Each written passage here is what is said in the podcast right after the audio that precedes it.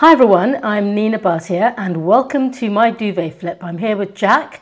Really excited to be here, Jack, and to introduce your amazing podcast. Great opportunity to talk to young people about career journeys and to share my experience and advice for what it's worth. And looking forward to having a chat, Jack. Here we are. Nina, what a brilliant introduction, and thank you to you for giving your time and what I believe is going to be a lot of learnings and lessons today. How are we? I'm good. I probably should have said something about what I do. Shall I kick off with that? Yes, let's start. Right. What do you do? So I'm the Executive Director for Strategy and Commercial Development at the John Lewis Partnership. Now, I don't know how many of your listeners will know what the John Lewis Partnership is, but it's a business that owns John Lewis, the department store chain. We've got about 34 stores around the UK. And we sell everything from, garden furniture to pots and pans to underwear. And we also own Waitrose, which is a supermarket chain that about 350 stores around the UK. And we sell pretty much everything that you'd expect a supermarket to sell, but we focus on quality and, good origins for food and supporting farmers and making sure that customers have ethics and quality at the heart of what they eat and buy. I'm really good at Christmas adverts. We like to think really good. Did you watch this year's? Yeah, I love it. Yeah, I love it. We're very proud of that one, actually. We can talk more about that later. Let's do that. So I want to start here because there'll be a lot of young people. So they're tuning in from Youth Space, which is our internal platform. We're on LinkedIn, so there'll be some of the business community listening in today. Twitter. We don't know who's on Twitter, but it's a bit chaotic over at Twitter at the moment. But where I like to start is, what was your first job that paid you your first bit of money? Because I think right now the cost of living and the importance of financial well-being. What was your first job that paid you your first bit of money? What did it teach you? And what is it, that special lesson that you can pass on to young people who are in their first jobs, maybe just starting their jobs or looking for jobs? Well, I'm going to answer it with two first jobs if I can. Cool. So my very, very, very first job was as a 10-year-old, I used to take the number 9 bus from Moorgate in the City of London to Mortlake in southwest London, where my aunt had a sweet shop and a tobacconist shop at kind of newsagents, and I used to go and help her on the holidays. And she said, "You can't come and help me unless I pay you." So I would go there to help out, every now and again. And what it taught me was you have to turn up on time, you have to be polite to customers. You definitely have to be good at maths because you had to calculate in those days the change out of actual cash. There was no swipe and pay.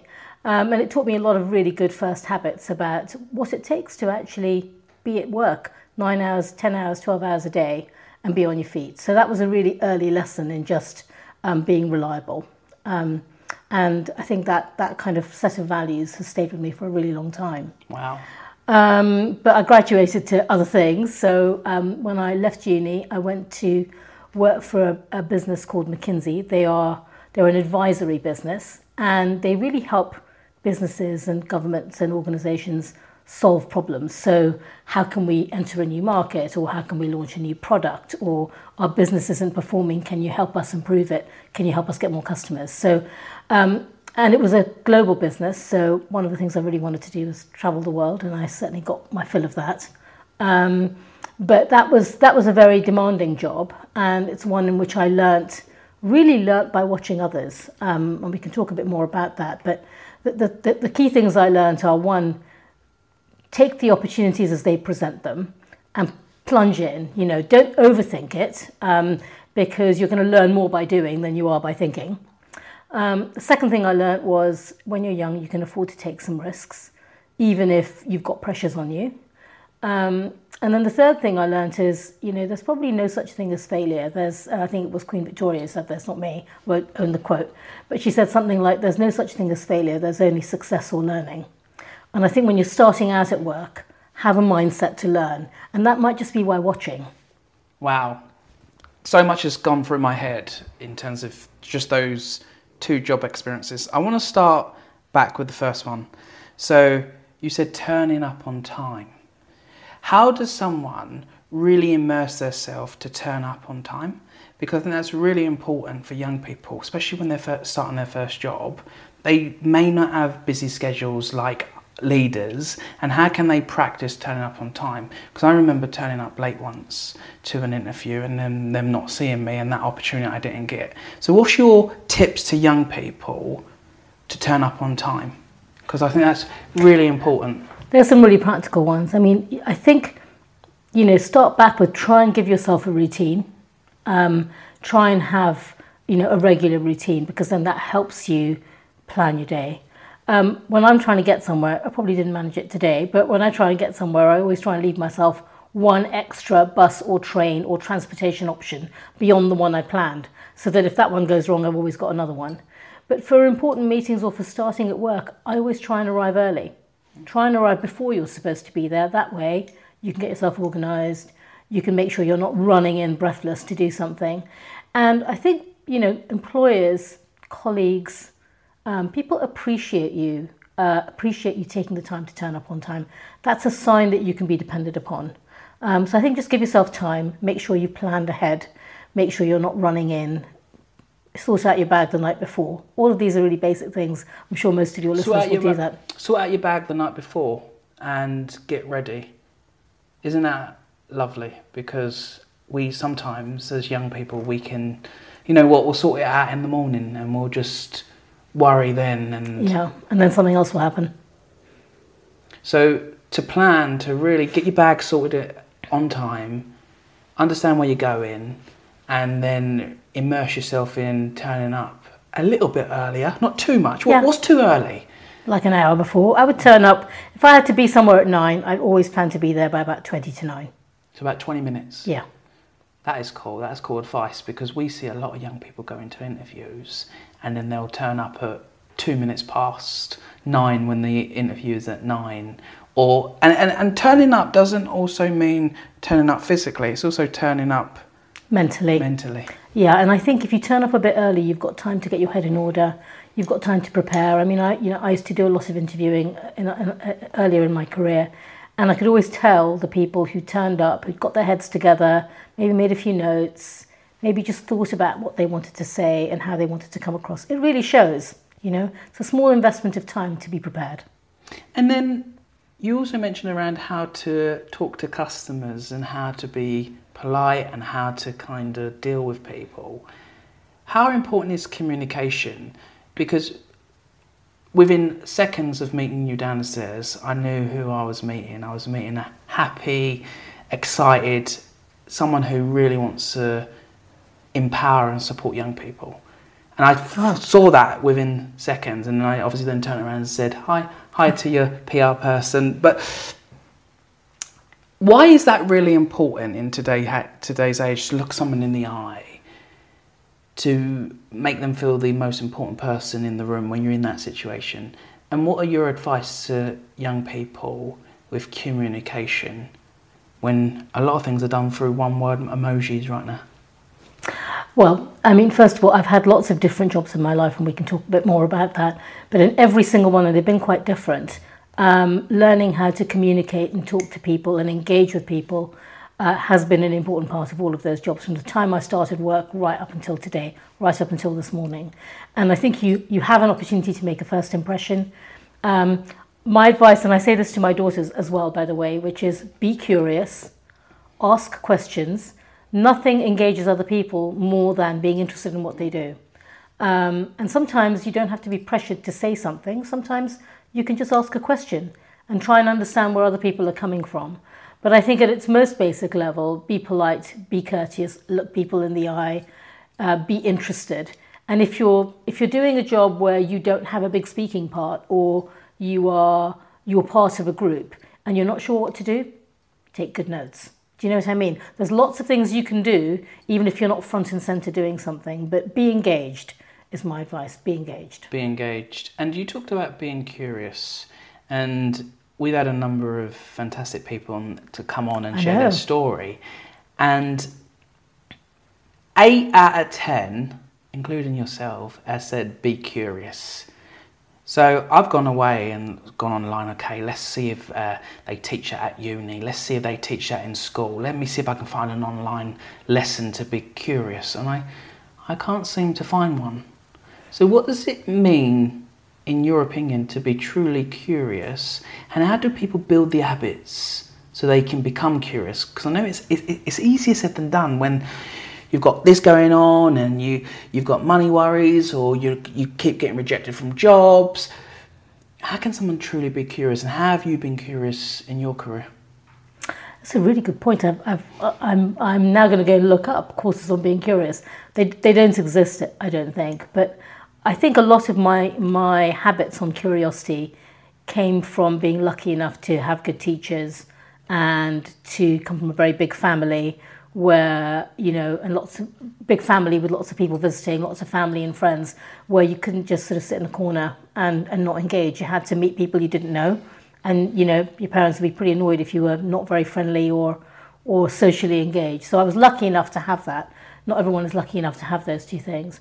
But how to be curious? Well, I mean, it sometimes just starts with a simple question like, how was your day? Or how do you do what you're doing?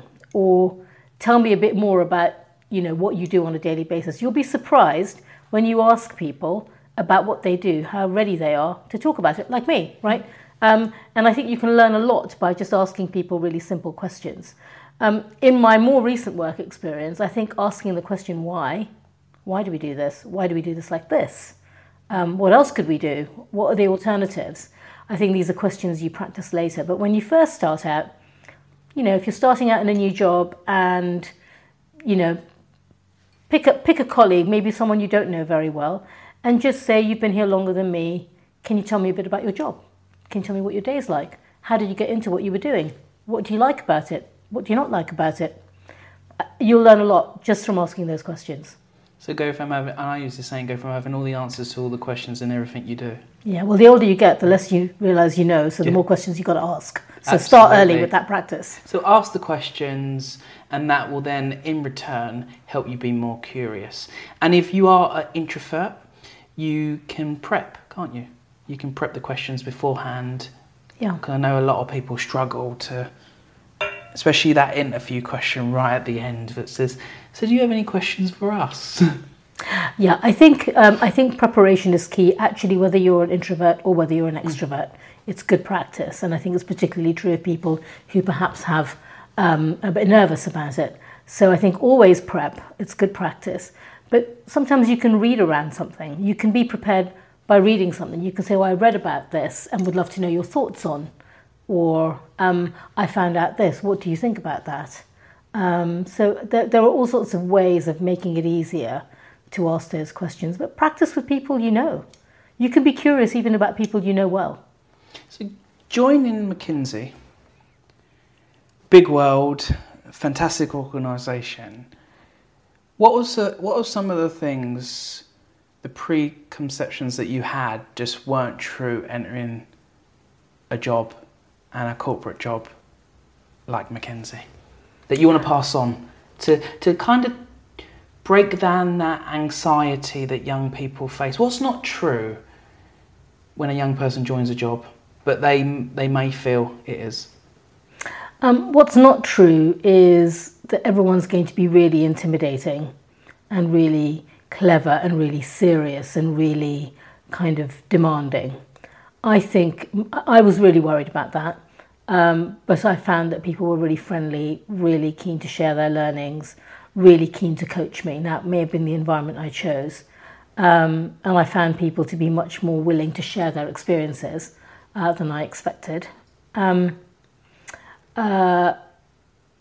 was as hard as I expected, and so I think you know, work wherever you choose to do it. Is work, and it requires attention and it requires focus, and there's no getting away from that. And if you want to get the best out of an experience, then you kind of have to put yourself in it. So that I didn't have that preconception, but it certainly was confirmed. And what was hard about it? What was hard about it? So that particular job, because I was doing, as I said earlier, advising, working with teams, like I was the least experienced person, I was the most junior person. So I had to really find my role in a team. What was hard about it was the intensity. You know, turning up on time was the least of it. But also having to learn really, really quickly and learn by watching. So if I was working with somebody, I would watch what they did, I would watch how they interacted with clients, I would watch how they talked to their teams, I would watch how they coached people, how they mentored them. So, you know, it's like absorbing a lot. It's like being a bit of a newborn. Do you know what I mean? The small children absorbing lots of information. It felt a bit like that, quite intense.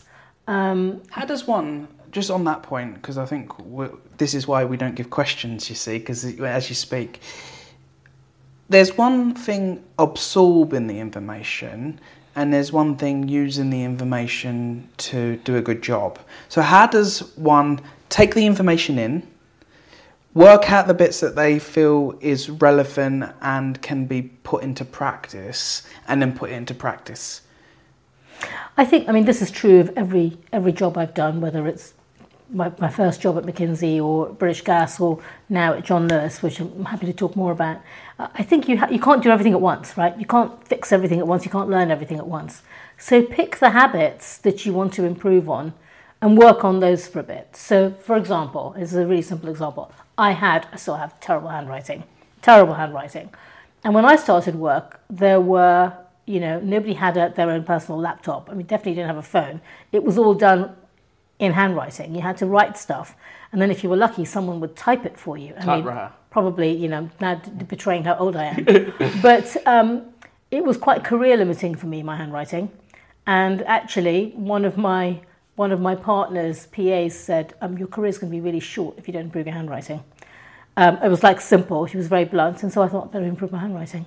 But... for me, it was then I turned that into, how can I write really good notes of these meetings? Because we need really good notes of these meetings. And how can I use that when I'm working with the rest of the team? How can I be the person who does the best summaries or who asks the best questions and writes, you know, takes the best notes of the answers? Because we had to do a lot of talking to people. So simple things like that. Pick your habit that you want to improve, and then focus on that and then move on to the next one, because you can't do everything at once. So I like that. Pick your habit, but then make it unique to you. Yeah. Because your handwriting wasn't that great, but you then said, you know what? How can I be the best at summary? Yeah. Yeah, it would be different today, because today I probably wouldn't have to take those notes, or I'd do it differently. But yeah, pick your habit. Pick the thing that you want to get good at and that you need practice. I think, I can't remember who it was who said, you know, you need to have 21 days working at a habit for it to become a real habit. So I think when you're starting out at work, you've got to pick those things carefully. And what's a habit that you've recently chosen to work on in 21 days? So I can be a bit of a procrastinator, and I can kind of take a long time to get started on something. And then if everything isn't perfect around me, I can't get started on it. So I give myself an hour. Like if I've got to write something, rather than saying, oh, I've got to clear the whole day, spend all afternoon getting my pencil sharpened and, you know, then really sitting down at the laptop, I kind of go, I'm going to have an hour. I'm going to get it done in an hour. And actually, I'm 70% of the way there in an hour. And that's probably better than spending all afternoon not getting very far. So that's been a long-standing habit pick for me. So what gets measured gets done. So you set yourself the hour. Yeah, then I get it done in an hour. And then I give it to somebody else. Like this morning, I wrote something really quickly and I shared it with some colleagues and said, I've had a quick go. Let me have your comments. Let's improve it, and then we can go again. Isn't that cool? And that can relate to a young person building their CV. Yep. Building their applying for jobs or the interview process, couldn't it? Yep. Yeah.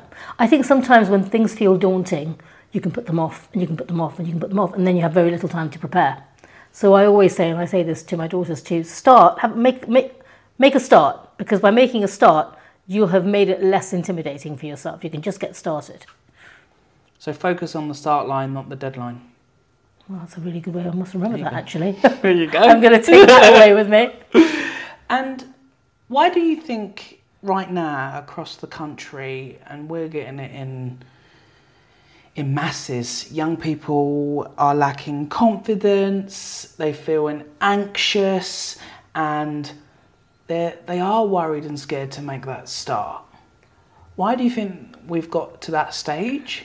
And what do you think, and this is more for the LinkedIn community, the CEOs, the partners and the leaders listening in, what can they do to make it easier for young people? Well, I think, you know, the last 3 years have been extraordinary. I've run out of superlatives. Extraordinary, unprecedented. You know, I started in my current job at John Lewis a month before the pandemic. I started in February. In fact, my third year anniversary was this Monday. Started in February, and about a month later, we had to temporarily close our John Lewis shops because of the lockdown. And you know, barely knew where the loos were in the building. So, and it's been a real rollercoaster for the last 3 years. And I think for young people particularly, the lockdown, the war in Ukraine, cost of living, everything, the climate crisis, all of these things have created, I think, real anxiety in young people about the future. And of course, many young people had to start jobs or had to finish an education and make a transition right at the start or in the middle of lockdown. And that, I think, has been really challenging for people. I think people have lost confidence. Forget about young people. I think all of us have faced anxiety and stress as a result. And I think it's very difficult. It's very difficult to start a new job anyway. Imagine starting a new job when you, either it's been removed or you have to do it remotely or you don't start with people. So I think that's been really, really hard. And I think all the data shows that there's a sort of heightened level of anxiety amongst young people. But what can we as business leaders do? I think, first of all, I mean, more things like this to make the roles that we're in and the journeys we've taken more accessible to people. Because I think, as you put it, focus on the start line, not the deadline. Mm. I think helping people think about how they might get started is really important. And then some of the things that businesses are doing that we're doing, for example, creating opportunities for people. So apprenticeships, you know, we've got apprenticeships at John Lewis that range from finance to fishmongering, you know, the whole range. You know, we're taking people from who are care experienced, care leavers, who are some of the most disadvantaged groups, and trying to create, trying to give them what they need, supporting organisations to give them what they need, because it's really hard for those groups to get into the world of work. So I think it's those sorts of things, opening up the doorway, as it were, and making us more accessible. We're going to take a break. And after the break, we're going to talk a bit about John Lewis and opening those doorways. Okay, great. And we'll be back in a moment.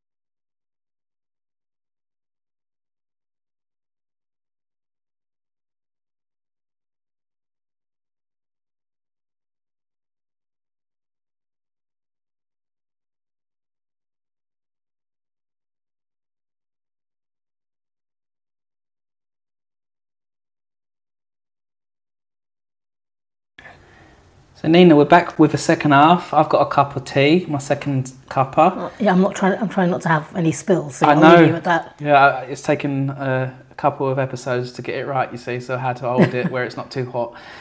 We've had a question in, and this is one of the questions that we'd like to kind of hear from you. What do employers need to do to help young people build their confidence? That's a great question. I'd say there are a few things. I think the first is to really understand and empathise with the context that that young person is coming from. I would say this is true of anyone, by the way, but I think it's particularly true of young people who may be less experienced at work. So really understand the circumstances they're in, what their home circumstances are. Are they caring for somebody? Are they living alone? Do they have, particular domestic difficulties?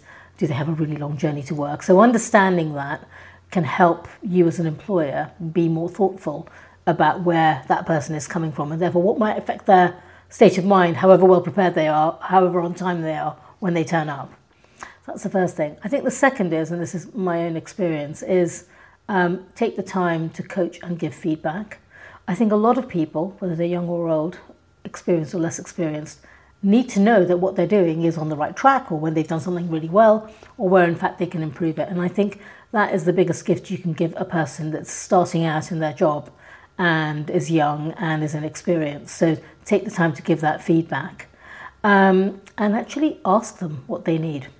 Sometimes when you ask, if you're curious, what do you need, Jack, to be at your best, you might get an answer you didn't expect. So I'd start with those. I like that a lot. I wanna flip those questions from a young person's point of view. Yeah.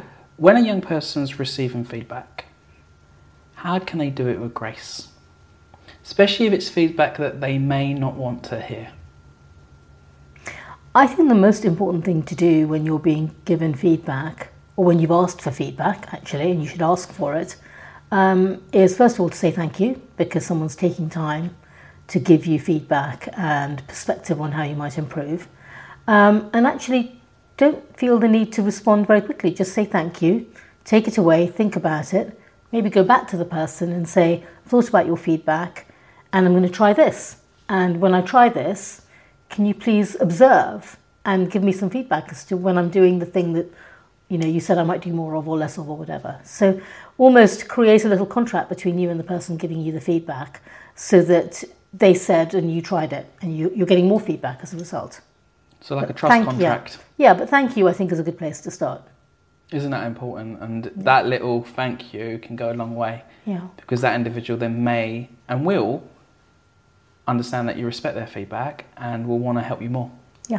And they become part of your kind of your success, your sponsorship, don't they, in terms of wanting you to succeed in a meaningful way. Yeah. And how does a young person open up to their employer who is not feeling confident but are worried that it may affect their job, it might affect their abilities, which it won't, I believe, but how do they go about opening up? Oh, that's a good one. I would start with, if it was me, I would start with, I really want to do my job better. So this is what I'd like some help with, or what training opportunities are available, or I really like the look of that job there and I want to get there, how can I get there? But I think if you start with wanting to do your job better, no employer is going to avoid that conversation because why wouldn't they want you to do that?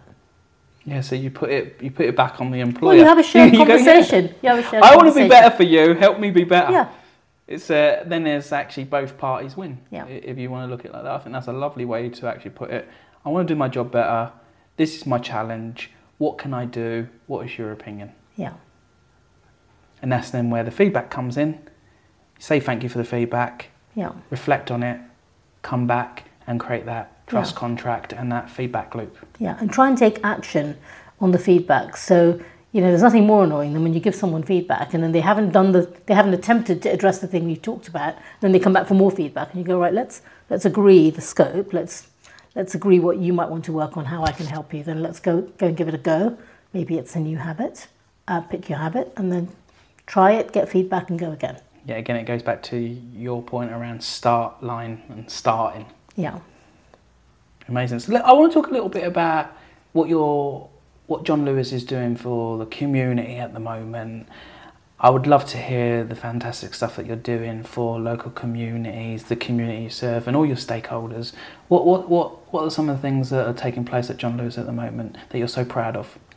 Well, I'd just start by saying, actually, John Lewis is a really unusual organisation. I don't know how many of your listeners will know this, but John Lewis is a business that's owned by its employees. We call them partners. So I'm a partner. All of our 80,000 or so partners are stakeholders in the business, and that's quite important because it means that it's our business that we're talking about, and we have a purpose, which is working in partnership for a happier world. And that might just sound like words, but we really are committed to increasing happiness in the world in which we're in, and then that takes us to communities. So of course the first community are the partners who are owners of the business. And you know, retail is a very challenged sector right now, very, affected by inflation, affected by and affecting the cost of living. The pandemic hasn't helped. So, retail is an exciting and dynamic sector, but it's under lots of pressure. So we have to work hard to keep our partners, our employees, motivated through quite a difficult time. So that's one community. Of course, all of our shops and our distribution centres exist in local communities, and we do have very local efforts, and we contribute locally through our shops to local charitable causes. So each of our stores has the opportunity to make a difference locally. We contribute to food banks, we support charities, food related charities like Fareshare and the Trussell Trust, and we also support charities that support people in their home lives, like HomeStart. And you might know that we've taken a big stand on people who are in and who leave the care system, a very disadvantaged group of people who frequently end up with no support. And we believe that is an area that we can shine a light on and begin to help and create opportunities for. So those are some of the efforts that we engage in the community. And of course, we also think about our suppliers. Be they in the UK or around the world, we supply our food and the goods we sell in our department store from all over the world, and so we have farms and suppliers in other countries that we support with, schools and clinics and community support. But in the UK, in the last couple of years, suppliers have really struggled with the pandemic and also with energy costs going up in particular. So we've supported people who produce eggs, we've supported pig farmers, we've invested over £50 million actually in our supply base to ensure that those businesses that produce really, really high quality food are able to continue to supply us, because we know that in the case of Waitrose, we are promising quality, value with values, food to feel good about. All of that comes also in part because we support those communities. So it's a really broad when we talk about community, we take that really, really broadly. And of course, our customers as well. Why do you do all that? Why should businesses, and why should young people join a business that does some fantastic work? But why do it? Why does it make sense to do all that? Well, I'll say personally, when I joined the partnership 3 years ago, I had lots of choices, but I chose to join the partnership because it's a different kind of business. I believe it's a better way of doing business. And so that means something to me.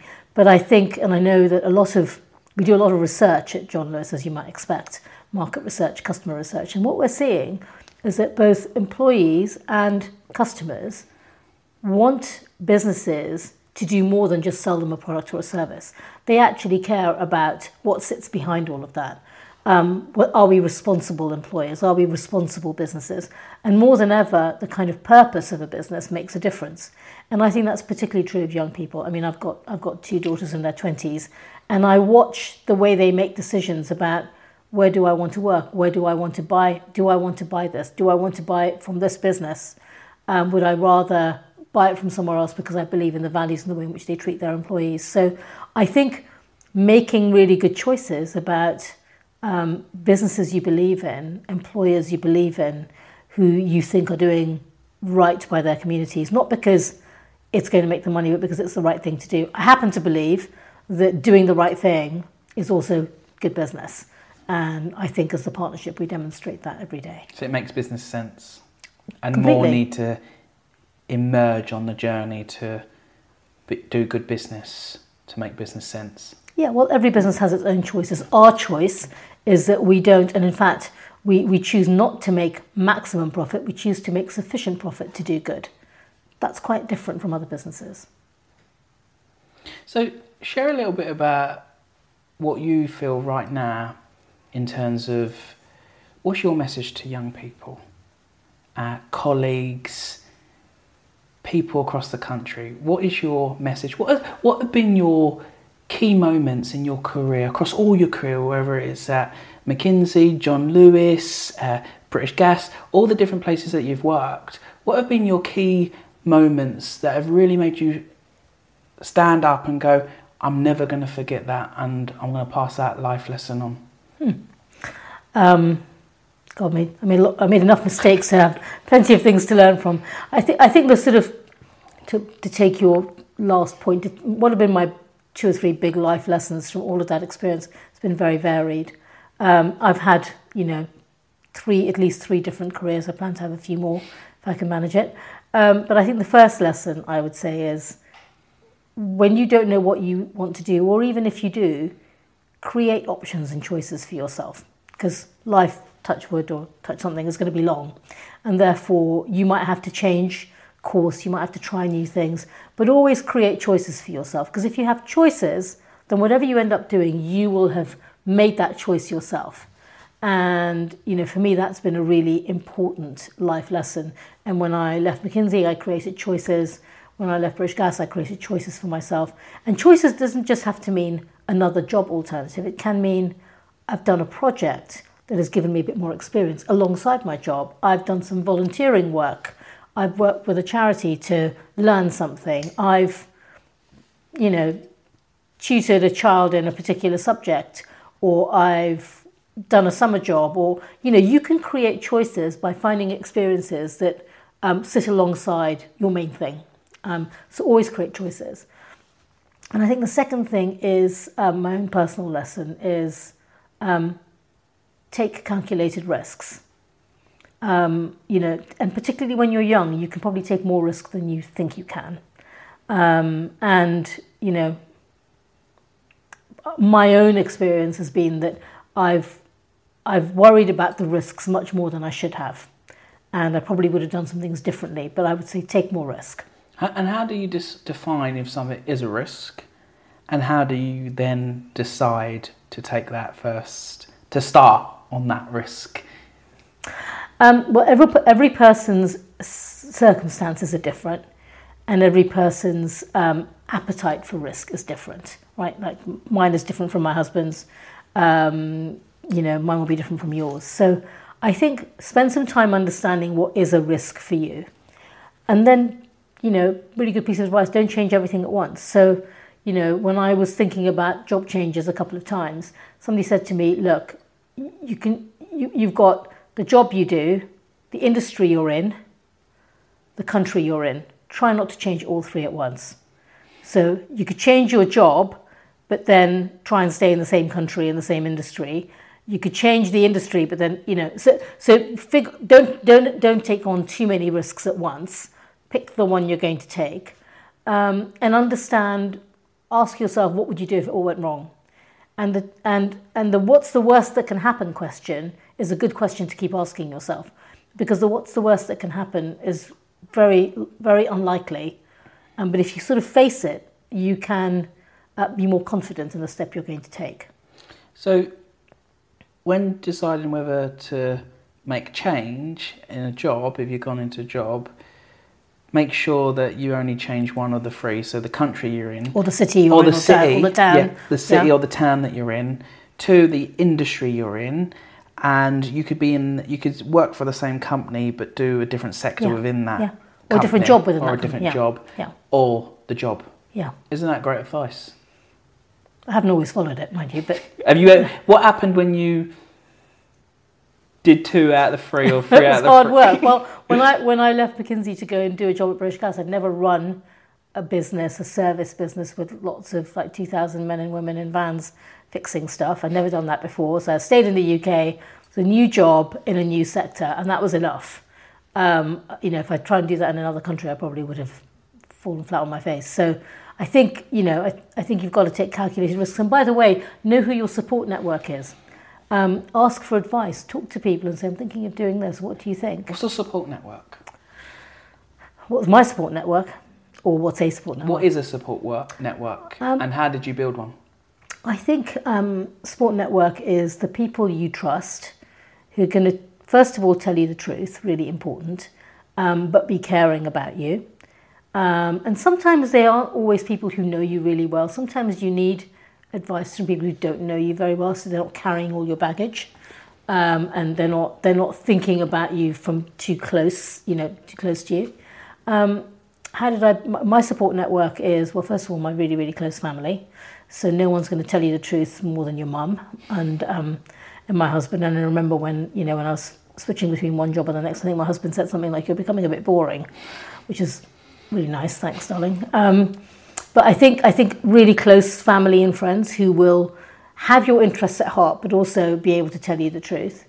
I think the second is people you've worked with who have a particular view of you. Because one of my experiences is that when you ask people, what do you think of this? Or what do you think I could do? You often get an answer you don't expect because you never asked. So I think it's worth thinking, like I think about circles, the circle closest to me, then the circle a bit further out, and then the circle really far out. But that close circle, really important. Close family, close friends, people who work with you and know you. I always say it's those who you trust and who they trust. Yeah. Yeah, it's a good way of thinking about it. To kind of build your network. And why is it important for a young person to get out there, ask the questions, build their network, put themselves in the deep end, take those risks while having a smile on their face? Well, you can only ever know what you know, right? I'm limited by my life experiences, by the people who are closest to me. But I, you know, like even today, we've had this conversation. I've taken away a few things just from the questions you've asked me because I've had to think about the answers. So I think you learn when you engage and you get out there. So I think, you know, maybe have a little practice for yourself to say, right, every day I'm going to talk to somebody I don't know. Could be just at the coffee machine, could be at the bus stop, could be at a shop, could be anywhere. Just talk to somebody I don't know and engage more than you might normally because you never know what you might learn. So speak to someone you've never spoken to before. Yeah, it's good practice anyway. That is good. And my final question is, what's your duvet flip? What gets you out of bed in the morning to flip that duvet? I'm going to take two duvet flips, if I may. So my first duvet flip is my family. I mean, I've, you know, my lovely husband, my two daughters. They say you're only as happy as your least happy child. So for me, it's my kids. They're wonderful, and if they're happy, I'm happy, and that really does keep me going. And then my professional duvet flip, if you will, is the people I work with. And at, you know, John Lewis Partnership, we've got 80,000 people, and if I can make a difference for them and for our customers, then that's good enough for me. And is that by solving problems? Yeah, I do like a good problem to solve. That is my thing. That's my USP. So I'm so glad you said that because we've got a problem over government that needs solving right now. We'll leave it there. I'm quite busy. Thank you, Jack. And on that note, I just want to say thank you so much for your time, your energy and your kindness. Thank you. Thank you for having me. It's been a pleasure. And for everyone who's listening today, what a fantastic episode this has been. We've talked about a number of things. Getting out there, getting your first bit of experience, whether that's going to work in your auntie's shop, but remember know how to calculate those pound coins. But when you are turning up, turn up on time. And I think that's really important when you're starting out. Yes, you might see a leader who may not turn up on time, but they've got busy schedules. You turn up on time because your schedule is not as busy. But when you do turn up time, don't be an hour early. About 20 minutes is what we need to see, and turn up with a big smile on your face. We've also talked about, you know what, being curious. And how does someone be curious? Well, you ask the questions. Start with the simple questions, and over time your questions will get a little bit more smarter, but ask those questions and that will help you be curious and find out and figure out things that you never knew before.